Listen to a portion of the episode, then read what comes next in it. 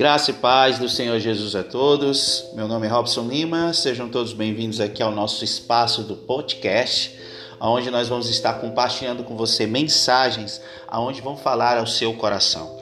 A palavra de Deus nos diz no livro de Oséias, capítulo 4, versículo 6, que o povo perece por falta de conhecimento.